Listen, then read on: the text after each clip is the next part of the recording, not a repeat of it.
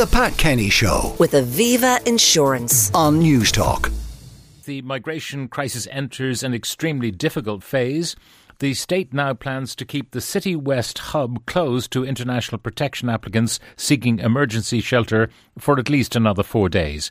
Refugees intending to seek asylum in Ireland have been told to defer any travel plans amid a severe shortage of available accommodation. Uh, joining me now is the leader of the Labour Party, Ivana Bacik. Uh, good morning morning, Pat. Thank you for inviting me on. Now, uh, talk to me about what the alternative is. Uh, if you've no room, you've no room. Well, first of all, just to say I did indeed raise my concern yesterday in the Dáil with the Taoiseach about this announcement that there will be a, hopefully only a temporary pause on uh, taking in applicants, taking in people who are fleeing war and conflict and, and who come here seeking refuge in city and who come to Citywest. And your listeners will be aware that Citywest has been used as a hub, not just for processing applications for international protection, but also for housing people, for accommodating people. And as you've said, there's over 800 people t- currently housed there. They're at capacity and they've said they can't take any more and therefore being, are paused for residential accommodation, although they're still processing applications. My concern is that there's been a lack of government planning to ensure that there is an alternative available when Citywest is paused. And Citywest, we understand, will be paused for residential accommodation for at least four days. Now, that's going to put pressure on lots of other services. I heard interviews this morning with uh, staff in the Capuchin Day Centre in the North Inner City who will be giving food to people who uh, will be will be turned away from residential accommodation, will be coming to seek food in indeed in the Capuchin Day Centre and other places, but who won't have anywhere to sleep at night. And that's the real concern. We need to see a better sense of coherent planning from government on this. I should say, Pat, you know, the Citywest Centre has been paused before. It was at capacity in July and in September of last year. So we've seen this happen already. There's been, a, I think, a, a very clear awareness at government level now for some months that there is going to be extreme pressure on the system. And, uh, and therefore we should have seen a much greater urgency about repurposing accommodation. I should say in my own constituency in Dublin Bay South, I've had many constituents come to me to ask me to put to the government why they're not using big places like Jurys in Ballsbridge, which has been the hotel which has been empty now for some time, uh, like the Baggot Street Hospital, which was operational as a hospital, as an inpatient hospital until relatively recently and could be repurposed. And these are the sort of accommodation centres that we should see being, you know, really urgently repurposed so that they can be used as an alternative to Citywest. So I think there's more government could be doing. And I should say this, I ex- appreciate the extreme difficulty. I appreciate, as we all do, the immense solidarity and generosity communities across Ireland have shown to those fleeing war in Ukraine and to those who, who come here to seek refuge. But what we're lacking is a sense of centralised coordination from government. There is a sense within political circles that the Department of Children has been left to bear almost the entirety of responsibility for emergency accommodation and indeed for forward yeah. planning. And I think that's just not good uh, enough. We should see greater for, coordination. Forward planning would be based on your best estimates. Now, in fairness to any government anywhere across Europe, uh, the war in Ukraine was a surprise. Uh, it might have been inevitable when you look back on it with hindsight that Putin was going to invade, but some of the smart money said right up to the eve of the invasion that it wasn't going to take place, although the Americans did predict that Putin would go in. So we uh, have a war which is ongoing. Uh, more and more refugees are being created. So we have an influx of people from an unexpected quarter, if you like, who are uh, competing for all our facilities with those who uh, have been seeking international protection. So, what could the government do? And the second point is that the numbers seeking international protection are unprecedented. We have a multiple of what we used to have, and we've got to ask ourselves why. Yes, well, you're absolutely right. Of course, the war in Ukraine, the brutal invasion by Russia uh, in February of last year was uh, was, you say, a surprise. It was certainly a terrible shock. I think there had been some predictions, of course, there had been the troops massing on the borders, but I think most people had just fervently hoped clearly that it wouldn't happen uh, and uh, and that it was all bluster by the brutal dictator Vladimir Putin. But, you know, what we've seen since then, of course, has been I suppose, a, a, predictable outcome of that brutal invasion, which is the, uh, f- you know, fleeing to, to find shelter of so many women and children, particularly from Ukraine. And we've seen, I must say, you know, unprecedented solidarity, generosity, not just in Ireland, but if you look across the European Union, you'll see so many countries, you know, my, uh, my father's home country, the Czech Republic, which has taken in, you know, 400,000 refugees from Ukraine, you know, so there's uh, Poland, which has taken in so many hundreds of thousands. So, you know, there is a huge sense of solidarity, a huge sense mm. of, of concern, given that this is a war in Europe on our own continent, that there has to be uh, generosity to refugees. So that's and, been, and there's no doubt we have done yeah. more than our proportionate share. You can talk about the immediate neighbours, which is where you would expect uh, the greater influx of refugees into Moldova, into Poland, and so on.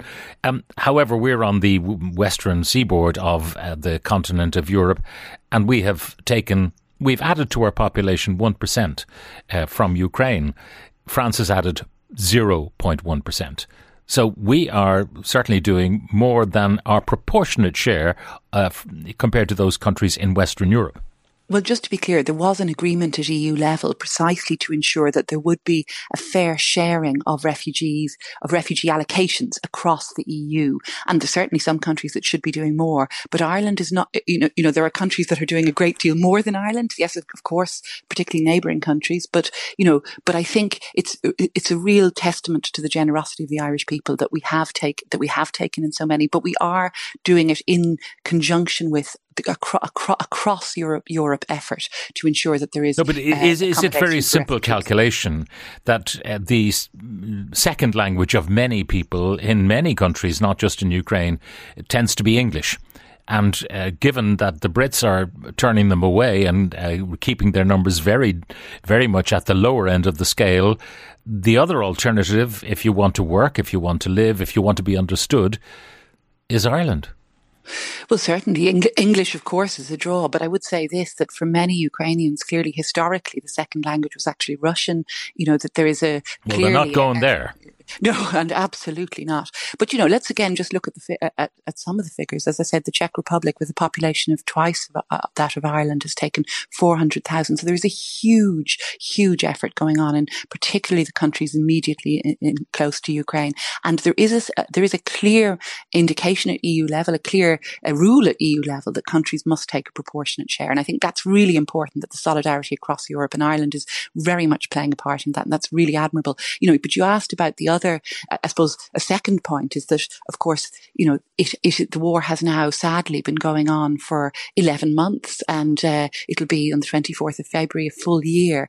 And that over that time, there has been time, I think, for government to engage at a, to step up the overall coordination of the effort to secure accommodation, not just, as you say, for those fleeing war in Ukraine, but also for the numbers who come seeking international protection. And again, yes, there's yeah. been, you know, a big increase, but of course the pandemic also, you know, put an artificial halt, if you like, to displacement and to people and, and to people's ability to flee conflict. And yeah, the and numbers though of, of the people we turn back of the those seeking international protection, uh, we turn back one in twenty or something like that. It's five percent.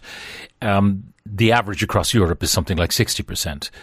So clearly, we are more welcoming to international protection asylum seekers than many other countries are. Is that well, is that appropriate or right, or are we, you know, just being treated as a bit of a soft touch because our social welfare yeah. system, ultimately, if you get into the, the, the system, is very good. Um, we have been very accommodating, it has to be said, over the years. Direct provision is not ideal, um, but it's certainly better than a, a, a war strewn country that you might have left. Well, first of all, you know, to, to, listen to stories, to speak with those who come here seeking refuge, it's clear that what they've fled in most cases is, is truly appalling, and uh, and they're grateful for the and hugely appreciative. Anyone I've met of the immense support he, uh, that they're getting here, but you know, certainly I would be cautious about comparative figures on asylum claims. The big problem we've had in our system here for some time now has been delays in the processing of claims, and I absolutely agree. We need to ensure an efficient system in which people's applications applications for asylum and for refugee status are processed swiftly.